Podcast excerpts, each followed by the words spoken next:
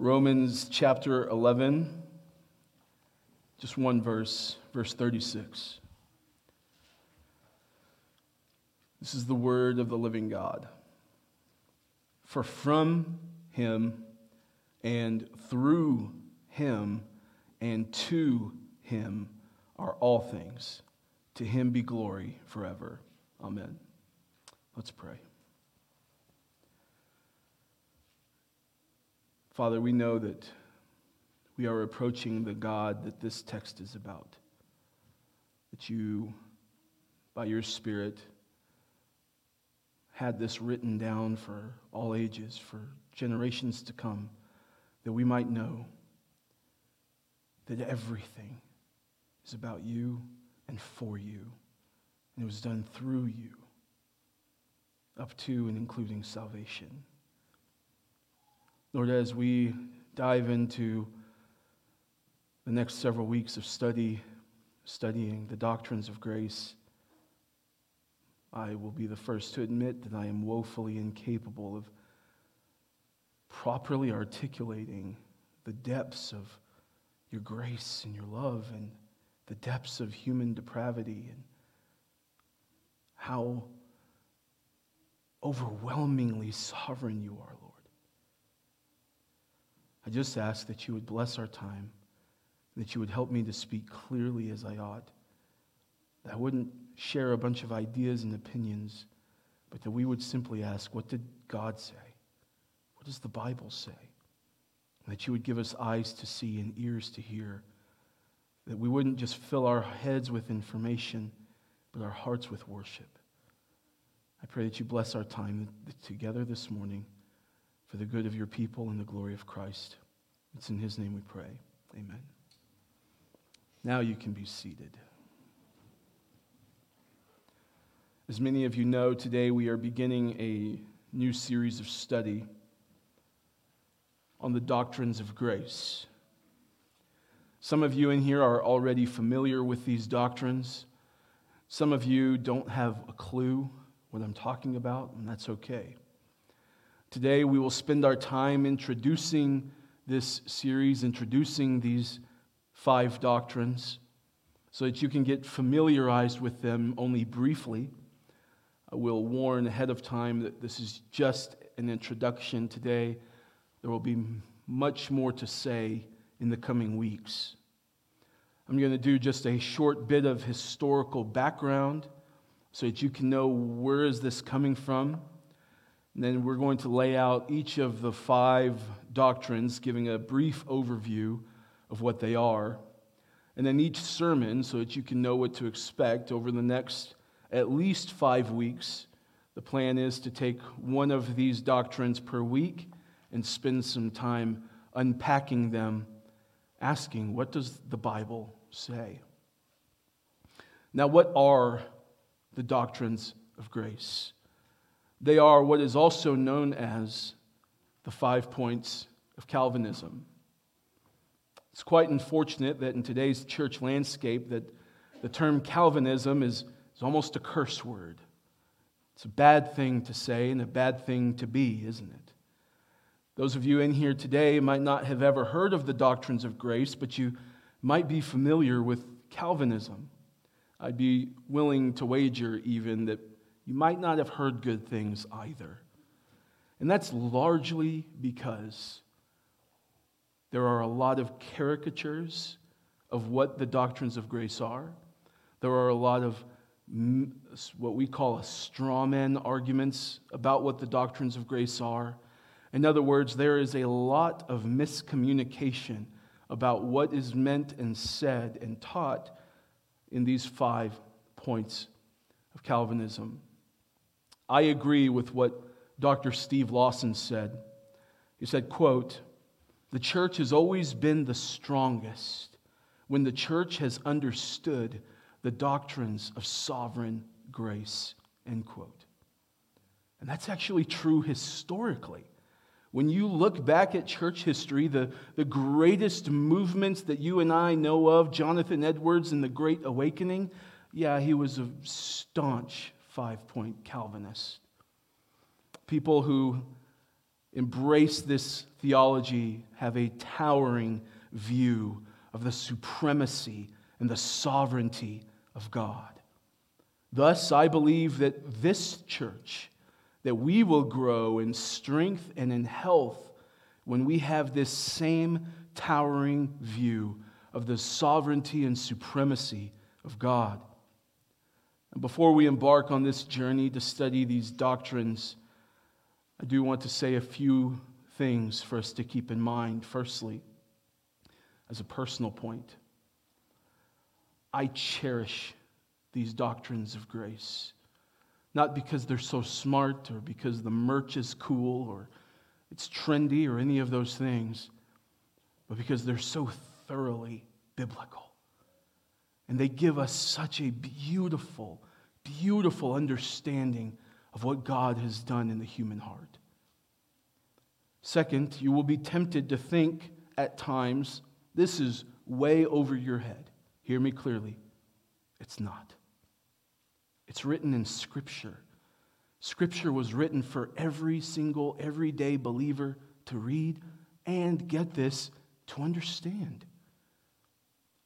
We will be thinking through and looking at some things that perhaps you haven't thought of or considered before, but I would encourage you to resist the temptation to think, I don't need that theology stuff, I don't need that doctrine stuff, I just need the Bible.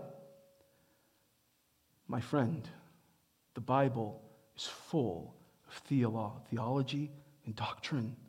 As a matter of fact, the Bible is theological and doctrinal. You might not like it, but that is the faith once for all handed down to the saints. That is the faith that we have. Moreover, there is great reward for those who apply themselves to digging deeper into the Word. You would never, those of you who are married in here and have a head on your shoulders, men, you would never turn to your wife and say, Hey, I think I know enough about you. I don't need to know anymore. You wouldn't say that now, would you? Instead, you want to spend your life getting to know her, enjoying all that makes up her personality, her flaws, and her the good things about her. You want to spend your life knowing her. And that's exactly what this is, is spending our life knowing God. Thirdly, it's possible that some of your preconceived ideas or ways of thinking about salvation will be quite challenged in this study. Many times we contrive this idea of God, of how He works in people, that's not actually derived from the pages of Scripture. It might just be something that a preacher man said one time. There might be times in this study that you are prepared to throw your shoe at me. I would ask first, please don't. And I would also urge you to say, okay, I might not like what he's saying, but is it true? Is it true? The very reason we went with the name Flatland Bible Church instead of Baptist Church or any other denomination, denominational name is simply because we want to be people of the book. We want to be Bible people. Guess what that means? That when people of the book have their preconceived ideas challenged, when the book confronts us to show us that our beliefs that we have held strongly, maybe for decades now, are wrong, we don't change what this says to match up what I think. We change what I think to match up with what the book says. That's what Christians do. So now let's ask the question why? Why on earth are we doing this? Why on a Sunday morning would we gather together to study the doctrines of grace that are going to require that I think deeply and might even shake up my Sunday school theology. Why? Very simply, what we just read for the glory of God. The doctrines of grace help us to have this towering view of God that leads to us giving him the glory that he rightly deserves. In that, my friends, do you understand what this means when Paul wrote, From him, through him, and to him are all things? Do you know what is considered, what is included in all things? Salvation. It is for God, it is for his glory. Ultimately, salvation is not just a way for you to avoid going to hell. Salvation is God's guaranteeing of His own glory for all of eternity. That is why we study these things. When we study, we learn. You can only go as high in the worship of God as you are deep in the knowledge of God. This is why we study, learn, and grow. It's not to fill our minds with more information or statistics or cool little quips. It's to fill our hearts with worship. The doctrines of grace communicate to us that the Lord is absolutely sovereign over every last realm of his creation, and that means over salvation as well. The doctrines of grace help us to understand our own salvation. How is it that we came to saving faith when we know so many people who don't believe? Why is that? Why is it that perhaps members of your own family or your friends or your coworkers, why do you believe and they don't? Did you just make a better choice than they did? Is it like kind of like picking stock options? You just need to be smarter and pick the right ones. Is that how this works? Or is there a deeper reason why you believe and others don't? With that in mind, what are the doctrines of grace? As we study in this series, we're going to follow the well known acronym TULIP. That's TULIP like the flower. Now, if you ever get mad at me, just remember we're talking about tulips here, and you can't be mad at flowers now, can you? TULIP, it's an acronym. For those of you taking notes, TULIP stands for total depravity. U, unconditional election. L, limited atonement. I, irresistible grace. And the P, is perseverance of the saints.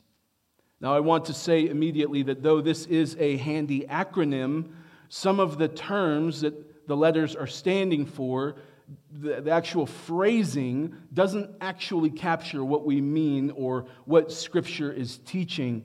So we will use the acronym just so that we are aligned with the historical doctrine, but we will also modify our understanding of what's being said as we go for the sake of being consistent with Scripture. So, speaking of historical doctrine, where does this come from anyway? Who thought up this system of understanding salvation? I've never picked up my Bible and read anything about tulips in there. You would be right, I hope. And that's fair enough. The doctrines of grace, these five points of what we call Calvinism, though they bear the name of John Calvin, they were not actually developed by John Calvin. If you think back to the Protestant Reformation in the 1500s, John Calvin was also one of the early first reformers of that time. And so, for a lot of reasons, they have attributed this system of understanding salvation to him, but believe it or not, he was not holed up in a room somewhere saying, How can I make a bunch of Baptists mad one day? He was just studying the scriptures and he wrote a systematic theology known as the Institutes of the Christian Religion. We have systematic theologies aplenty these days. You could go to uh, most Christian stores, I won't say all, but you can go to most Christian stores or go online and you can purchase you a systematic theology that is essentially just boiling down what does the Bible teach about different topics. And so that's what the Institutes of the Christian Religion was. And so the people who followed John Calvin, guess what they were called? Calvinists, because they followed Calvin's teaching. Now, you might have a problem with that terminology. That's fine. I'm not here to argue for terminology. I could care less if you ever embrace that moniker. That's not what's most important here. But at that time, you have to keep in mind that this was the Protestant Reformation. There were believers who were trying to uh, go back to what Scripture says because the Roman Catholic Church, as it does still today, had so distorted the truth that they were running aggressively the other direction. And so sometimes people would call themselves by the teaching of the reformer that they were following, but they would, that never supersedes Christian. We are all, first and foremost, a Christian. In the 1600s, there was a group of people called the Arminians, and believe it or not, they were following someone by the name of uh, Jacob Arminius. His last name was Arminius, and so they called themselves the Arminians. They developed these five points in protest to what the reformers were saying. And so, in response to these five points, the Calvinists and other Christians and theologians and scholars gathered together at what was known as the Synod of Dort, and they wrote five points in response to those. And that they are known as the canons of Dort. And from the canons of Dort, those five points, that is what eventually would become the five points of what we call Calvinism. That happened in 1618 and 1619. The TULIP acronym didn't come to be for many centuries later. And that was just a fancy way or a convenient way of, of you know, kind of synthesizing the truths of the canons of Dort. So that's a whole lot of history that you could go study if you would like to one day, and I would encourage you to do so because it's very good for us to know what have Christians throughout history believed? And how has this book shaped culture, Christian culture? It's a very good thing to study church history. So, I say all of that to say once again that John Calvin didn't sit in a room one day and just cook up these five points of Calvinism. They were developed over centuries, even, of faithful men studying Scripture and asking, how is it that sinful man can be saved? How is he saved? How is he kept saved? And how is it that God guarantees that this person is going to be in attendance at the marriage supper of the Lamb? Now, think about that for a moment. Revelation 19, the marriage supper of the Lamb. The bride is presented to the bridegroom, to Christ. We are finally united. And the scriptures say that we, were, we are given, we are clothed in fine linen, bright and pure. Well, think about that for a moment. Think about yourself. Are you pure? Are all of your thoughts and intentions always pure? You've never had an errant thought. You've never lied. You've never cussed, you've never gotten angry, you've never gotten impatient at, on the loop. You've always loved the Lord your God with all your mind, heart, soul, and strength for every millisecond of every day. I would, would be willing to wager if you're an honest individual, you would say, No, actually, I haven't done that. Well, then, how is it then that you're going to be, you, with your finickiness and your frailty, and your in and out and up and down and your broken promises and your I'm going to wake up at 6 a.m. and then you snooze until 6:30? You mean to tell me that that same will and constitution that you have is going to last all of your life so that you are guaranteed to go to heaven? I don't think so, my friend. And that's what the doctrines of grace help us to see and to understand. Because then the question arises well, then how can anyone have assurance of salvation? is it possible that I lose my salvation? And I'm not actually going to be there at the marriage supper of the Lamb because this whole show depends on me, and I know how unable I am to be just completely, consistently holy and pure. And so, as we study, we will see, and I hope, draw great comfort in knowing what God has done and what He does. So, without further ado, let's begin working through this acronym, the T for total depravity. And again, this is just a brief flyover. The T, total depravity. Man is totally depraved. And as you think about that statement, that might be immediately assaulting to your ears because you might be thinking, no, I know myself. I'm not totally depraved. I'm not as sinful as I could possibly be. There are sins that I think about committing that I don't actually commit. So I'm not truly totally depraved.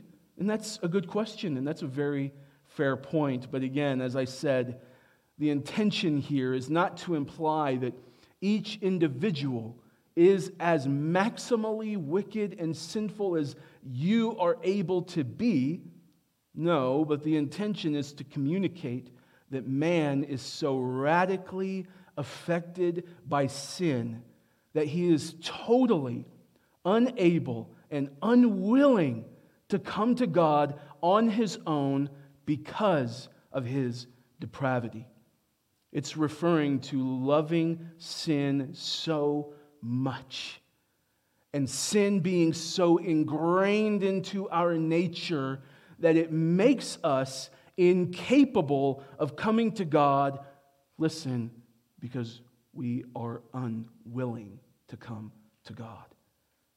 Thus, some theologians opt for calling it total inability instead of total depravity. Man cannot come to God without God first doing a work in that individual's heart because that person loves sin. That is a statement that is absolutely true of every human being that has ever lived. Listen, and all of us in here as well. That is the true truth about us. I was in the DFW area for a conference this past Thursday and Friday. Thursday night, we were at dinner. Someone I was with was trying to share the gospel with our waitress. And he asked her, If you were to die tonight, would you be in heaven or hell? And she says, Well, you know, I, I think that I would go to heaven. I haven't been that bad. He asked, What do you mean? Well, you know, I, he asked her, Have you ever told a lie? She says, Well, yeah, you know, I've, I've told a lie, but I haven't done anything really bad. Do you understand what she's saying there? And I think that that is indicative of how a lot of people think about heaven. If we were to ask, Do you think that you're going to heaven or hell when you die? If you were to die today, where would you be? And if you're not in Christ today, you would likely answer something similar. Well, you know, I, I I'm not that bad, you know. I, there, there's, it's like Josh was talking about this morning. There, there are people who are worse than me, okay? You know, I, I might mess up from time to time. You know, I, I've lost my temper here and there. But overall, I'm a pretty good guy. I vote Republican. I go to work. I'm never late. I pay my taxes. I'm a homeowner. I take care of my family. I've never beat my wife. Isn't that all it takes? You know what we're doing? Is we are standing in the seat of God. We are saying, I determine how I get there. I determine who gets in. I determine how someone gets in. Now, listen, if that's hard for you to imagine, have you ever, and you don't have to raise your hand because if you were raising your hand, all of our hands would be raised. But have you ever maybe seen something on the news or heard a a story of something really bad, some real terrible crime. Someone murdered someone in a really heinous way, or someone stole, your house gets broken into, and they steal from you, rummage through all of your stuff. And you think to yourself, I hope that person gets what's coming to them. You know what you would think too? That's the kind of person who goes to hell, not me. I wash my car, I take care of my lawn. I'm a hard worker. I'm nice to people. I hold doors open. But is that what it takes to get to heaven? That statement is really telling of the condition of the heart. I'm not that bad. We'll readily put everyone else in hell and never think for a moment that that's where I could go. We, in our fallen state, we don't readily grasp the reality of the wrath of God that we are storing up for ourselves. This doctrine states that every single human being is completely ruined by sin, whether the individual recognizes it or not. Now, how can that be, Matt? There are nice people in the world that aren't Christians. And they, uh, there's Bill Gates, he gives a lot of money. He's a philanthropist. How can that person be totally ruined by sin? Turn to Romans 3 with me. You asked great questions already. I appreciate it. Romans chapter 3. For the sake of time, I'm going to go ahead and begin reading. Paul here is quoting from the Psalms, starting in verse 9. He says, We have already charged that all, both Jews and Greeks are under sin. Verse 10 As it is written, none is righteous, no, not one. No one understands, no one seeks for God. All have turned aside. Together they have become worthless. No one does good, not even one. Their throat is an open grave. They use their tongues to deceive. The venom of asps is under their lips. Their mouth is full of curses and bitterness. Their feet are swift to shed blood. In their paths are ruin and misery, and the way of peace they have not known. Here's a major indictment there is no fear of God before their eyes. Verse 19. Now we know that whatever the law says, it speaks to those who are under the law, so that, listen carefully, every mouth may be stopped, and the whole world may be held accountable to God. Verse 20 For by works of the law, no human being will be justified in his sight. I want you to really catch that. Take that home and read through that. Paul is writing here scripture under the authority of an inspiration of the Holy Spirit. And you know what he does is he pulls in other scripture that was written under the authority and inspiration of the Holy Spirit. And he is doing so to show that the whole counsel of God tells us that mankind is ruined by sin. We're ruined. If you want to get mad, don't get mad at me, get mad at Adam and Eve. Because ever since then, sin entered into the world and we all died in Adam. You and I are born with a sinful nature, but not only do we have a nature, we also sin. So we compound the issue sin upon sin upon sin. And listen to the clear language that he's using. There's no wiggle room in no one, there's no wiggle room in none. There's no wiggle room in the whole world. You hear that? Other translations would say none or no one, but either way, the whole point is to say everybody. Every last person. That means even the nice, friendly, polite, Republican voting, tax paying, gun toting American. That all of us outside of Christ are dead in sin. Look at verse 23. Solidifies it even further. All have sinned and fall short of the glory of God. And here it is, my friends. You and I, the reason why this is hard for us to believe is because we compare ourselves by ourselves. We look at the landscape of humanity and we say, I'm better than him, I'm better than him, I'm better than him. That's not the point. The point is, are you as good and perfect and holy and blameless all the time as God is? If you're not, that's sin. That means one lie, one stolen piece of bubble gum, so much as one stolen stapler from work, so much as a post it, so much as littering, going over the speed limit, breaking the law, any little sin. You know why? Because God's perfect, because He's holy, and He is the standard, not you and I. Now, that speaks to the ruined state of the sinner, but can't the sinner one day wise up and seek for God? I mean, that's what happened to me, right? Like, we, I just decided one day I want to make better choices with my life. So I pulled myself up by the bootstraps and I said, I'm going to get my life together. I'm going to make the Lord change me. Is that what happened? I don't know. Let's see. Paul, tell us. Verse 11 No one seeks for God.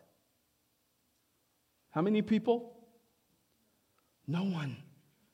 He goes on to say in chapter 8, verses 7 and 8, that the mind that is set on the flesh is hostile to God, for it does not submit to God's law. Indeed, it can not. Those who are in the flesh cannot please God. There he shuts the door to any possibility of man out of his own desire, out of his own thinking and so called free will, coming to God on his own. It's not possible. Paul says that he doesn't because he can't. And he can't because he won't. He can't obey because he doesn't want to obey. Why? Because he loves his sin. We love it so much. We're not sinners because we sin. We sin because we're sinners. That's what we do. So then, let's think about this. How can it be that the scriptures clearly tell us that no one does good and no one seeks for God? And here we all are in this morning in the midst of a group who does good and seeks for God. How can that be? Well, the answer to that question begins by looking at the U in our acronym U, unconditional election. This doctrine is that Scripture teaches us that God chose a people for Himself without regard to anything in that person in eternity past. When was eternity past? Before Genesis 1 1. That was a long time ago, by the way. It was before the creation of anything. God chose for himself a people. Well, where do we get this idea from? That sounds crazy. Turn to Ephesians 1. Ephesians chapter 1. Ephesians 1, verses 3, 4, and 5. Mind you, this is in the greeting, the opening of Paul's letter. Blessed be the God and Father of our Lord Jesus Christ, who has blessed us in Christ with every spiritual blessing in the heavenly places. Hallelujah. Everybody's with Paul right there. I love blessings. Verse 4 Even as he chose us in him. When? Before the foundation of the world that we should be holy and blameless before Him. In love, He predestined us for adoption to Himself as sons through Jesus Christ, according to the purpose of His will. God's sovereignty without regard to the creature is displayed all over Ephesians 1. Now think about that. Again, Paul's opening greeting Paul wasn't hiding this precious truth deep in the letter where everyone would have fallen asleep by now, so they're not going to pay attention. He puts it on headline news. This is at the very front when people are going to be paying the most attention. And he says, God chose us in him before the foundation of the world. Now, I know that some of you like to joke about how old you feel in the morning and your back hurts and your knees are creaking, but was anybody here at the foundation of the world? Anyone? So you're not that old now, are you? No, we weren't there. We weren't there. Our parents weren't born. Our house wasn't made. The car we drive wasn't even thought of. This was before the foundation of the world. He the Father chose us in Him, Christ, before creation. All that Paul mentions here is God the Father making a choice of a people before creation was brought about, and his only consideration is not the merit of the individual. It's not, well, you know, so and so. I looked down the timeline of time and I saw that Matt Cavazos, whenever he heard the gospel, was going to go to the front at the altar call. And so I decided to save that man. That's not what happened. That's not what Paul said, is it? Paul said that you were chosen in Christ before the foundation of the world. And according to what? How did God make this decision? Look at the end of verse 5. He predestined us to adoption as sons through Jesus Christ according to the purpose of his will. Not according to the merit of the person, not according to the choosing of the individual. After all, he uses the term adoption. And you know that the parents choose the child, don't they?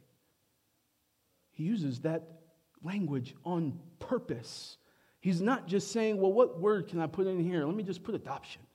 Let me just use predestination. I don't know. That, that'll work. That won't cause any controversy in church history.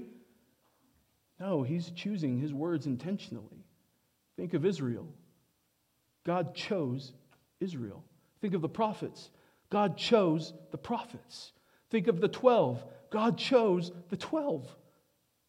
But now, all of a sudden, all of us, we're the ones, we're the deciding factor. I don't think so.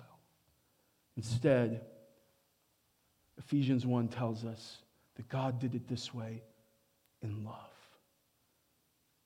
There's an old quote from an old Puritan that says, The way that we know that God will never stop loving us is that He never began, because He loved us from eternity past. He elected these people according to His own good will, based on the merits, the righteousness, and the goodness, not of you, but of Christ. That leads us to the L, limited atonement. L for limited atonement. This is referring to Christ's work on the cross. One may ask, for whom did Christ die for when he died on the cross? Did he die for everyone in the world throughout history? Or did he pay for the sins or atone for the sins of a specific people? Limited atonement would say that he atoned for the sins of specific individuals. When Christ died, he died for specific people. Now, limited atonement might sound like we mean something other than what we mean, like God is limited in some way, but that's not actually what's meant. What's meant is that uh, what some theologians call definite atonement or particular redemption, that there is a particular people who are redeemed. Again, what is meant either way is that when Christ Jesus went to the cross, he was not paying for the debts of an indiscriminate, indiscernible amount of people. He wasn't paying for all of the sins of everyone who would ever commit them. You know why? Because that leads us to universalism. That would mean that everybody on the planet is going to be saved. That would also mean that some people, or it could mean that Christ died for some people who will not believe in him so Christ died in vain for that person. He spilled blood for someone who's not going to take advantage of it and be cleansed by it. Now, I know this is very difficult. Let's look at the biblical support, and you don't have to turn. I'm just going to read these quickly. In Matthew chapter 1, when the angel comes to Joseph to tell him not to leave Mary, the angel says that she, she will bear a son, and you shall call his name Jesus, for he will save, listen, his people from their sins. That is a specific people with specific sins, not random. Consider John chapter 10, the section about the Good Shepherd. Verse 11 says, I am the good shepherd. The good shepherd lays down his life for the sheep. Verse 14 and 15, I am the good shepherd. I know my own, and my own know me. So he lays down for the sheep, and the sheep know him. These are specific sheep. These are not just anybody. As a matter of fact, at the judgment of the world, we are told that not everyone is sheep. There are sheep and there are what? Goats. So the goats are people who are unbelievers, who are not saved, who are not Christ's. The sheep are those for whom Christ died. How about Ephesians 5:25? Husbands, love your wives. Listen to that. Love your wives. How? As Christ loved the church and gave himself up for her. You want to know the quickest way to ruin a marriage? Is husbands love all wives. Husbands love any wives. That's not what happens now, is it? You are covenanted to a specific woman. Her, that is your wife. And it's the same with Christ. He died for a specific people, a specific people make up his bride. Christ died for a specific people, and all who Christ died for will be saved. Not a single drop of his blood will have been spilled in vain. I, irresistible grace.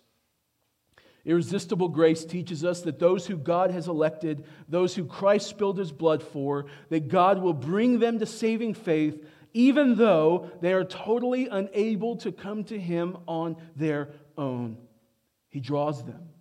He causes a change in the heart such that they are now willing and able to respond positively to the message of the gospel. This is sometimes called effectual grace, meaning that God's grace is effectual. It has its intended purpose in the people of God, it does what it's supposed to do. This doctrine can be summed up really well in what Jesus said in John 6 37. All that the Father gives me will come to me, and whoever comes to me, I will never cast out. Do you understand? Wrap your mind around this. This is unbelievable. In eternity past, before creation, God the Father purposed to give a specific people to his Son. And they came up with a plan knowing that sin was going to come into the world and this God the Father was not going to give his son a sinful people. So they came up with this plan. Christ is going to be given for his bride. He's going to spill his blood. He's going to bear their sins so that his bride, the people that the Father has given to the Son, so that they can be pure, washed, and holy and blameless. God gave the Son a people. And if you're in Christ, you're part of that people. You're part of the people that the Father gave to the Son in eternity past. Are you kidding? That's amazing. And so, those that the Father gave to the Son will be given to the Son. They will come. God will overcome our depravity, our ruined state of sin. And I don't know about you, but I say a big hallelujah for that. Hallelujah. Overcome my sin, please. Overcome my running and my rebellion. So, how does God ensure that his elect will come to saving faith if they can't? If they are ruined by sin and they won't because they can't, and they can't because they won't, he gives them eyes to see and ears to hear. Acts 13 48. When the Gentiles heard this, the gospel, they began rejoicing and glorifying the word of the Lord. Listen, and as many as were appointed to eternal life believed. Not everybody, but as many as were appointed. Luke gives us a wonderful example of this down in Acts 16, verse 14. They're on this missionary journey. They go down to this riverside. They're having this conversation with this group of women who are at this riverside. And listen, one who heard us was a woman named Lydia from the city of Thyatira. The Lord opened her heart to pay attention to what was said by Paul. The Lord opened her heart. What does that imply about the heart before God did that? That it was not open, it was closed. And that is depravity, my friends. The heart is closed to the message of the gospel, it's a heart of stone. And the message of the gospel falls off. It doesn't take root, it doesn't plant until the Lord opens the heart. And He tills the soil of the heart, and it's ready now to receive the seed of the word of the gospel in the heart. Only one heard at that time, only Lydia. Why? Because it was only Lydia's heart that the Lord had opened. It wasn't that Lydia was smarter. It wasn't that Lydia made a better choice. It wasn't that these people aren't very spiritual and I'm more spiritual. It wasn't anything in Lydia. It was God opening her heart. Think about it. This is exactly what happened to you. There were times in your life where you heard the gospel and it was no effect to you. I don't need that. I don't need that God stuff. I don't need, I'm, I'm good. I'm, I'm fine. I'm doing pretty good on my own. You know what that is? A hard heart. You know what that is? It's a heart of stone. And it's that way because of sin, because of a love for sin. Until one day the Lord opened your heart and you saw Christ and you heard the message of the gospel, the word of truth, and you saw Christ Jesus and you saw it was your sin laid upon him on the cross. You saw that when he was his side was pierced, when he was broken, that it was for you. You saw that it was your sin that sent him there. And it was your sin that held him there until it was all accomplished, until the Father's wrath meant for you was entirely extinguished in his own beloved Son. You saw it. And if you haven't, I pray you do. Because there's nothing more beautiful to see than the grace of God shown to ruined sinners through Christ. That's the work of God. Perseverance of the saints. Last letter. Because up to now, we've seen the overwhelming sovereignty of God in bringing us to saving faith, but what about the rest of your life? After all, if I'm totally depraved, if I have depravity, if I have a sinful nature, how am I guaranteed to be saved? What if I wake up tomorrow and I don't believe God anymore? I love the letter P here. This doctrine simply means that those who are saved, they will persevere until the end. Once again, many theologians offer up a different way of phrasing this and saying that the P isn't perseverance, but the preservation of the saints. I think one of the most clear texts of how this is accomplished is found in Philippians chapter 2. It says, Therefore, my beloved, as you have always obeyed, so now, not only as in my presence, but much more in my absence, listen, work out your own salvation with fear and trembling. That's perseverance. You persevere by working out your salvation. You don't just say, Well, I prayed a prayer once, I'm good. Who cares about what the rest of the book says? I don't really need to take this very seriously. It was written by men. So many men had an impact in this book. Who knows what God really meant to say? No. The Spirit of God is alive inside of you, He is the Spirit of truth and He leads you into all truth. And so you look at this book and you read it and you say, I need to do that. Lord, please help me to do that. Or, Lord, I'm not doing that. Please help me to stop doing that. That's the perseverance of the saints. Verse 13, though, for it is God who works in you, both to will and to work for his good pleasure. You know what that means? That's the, pers- that's the preservation of the saints, that you will continue repenting of your sins because he who began a good work in you will see it to completion. Now, what about people who fall away from the faith? Well, they didn't persevere because God did not preserve them because they did not belong to Him. We have a popular phrase today called deconstruction. I'm deconstructing my faith. You know what the Bible calls that? Is apostasy. That you're turning your back on the Lord God, which only indicates that you never belonged to Him. Jesus said, On that day, many will come to me saying, Lord, Lord, did I not prophesy in your name? Did I not cast out demons in your name? You know what that is? Lord, Lord, I was a good person. I did a lot of good stuff. I tithed. I, I, I was a good guy. I held the door open for old ladies. I helped people cross the street. What will Jesus say? Depart from me, for I never knew you. Why did Jesus never know them? Because they didn't belong to him. Do you feel the weight of that? On that last day, you will either stand before the Lord as his or as have only been pretending to be his. Which one are you this morning? Do you belong to him? Are you pressing on in faith because of the work God is doing in your heart?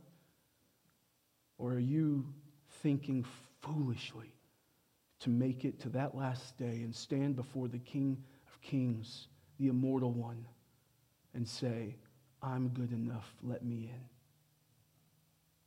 Which is it for you? I pray that what you're doing is your understanding that I am ruined by sin. And if, if not for God's choosing of me, Christ's blood would have no effect on me. I wouldn't be cleansed.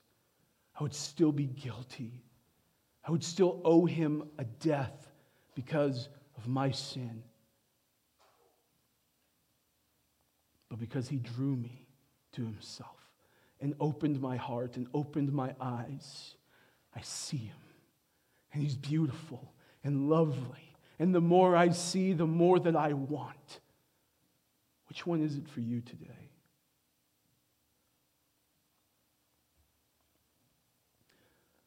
As we close, I would like to reiterate that this was just a brief flyover of these doctrines.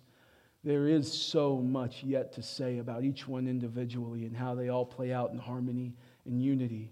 But I hope that you can begin to see that Scripture has a lot to say about the sovereignty of God in salvation. It is true that we are all individually ruined by our sinning and our sinfulness to the effect that we cannot come to or please God. Yet, because of God's great love and grace, He has chosen for Himself an undeserving people to belong to Him.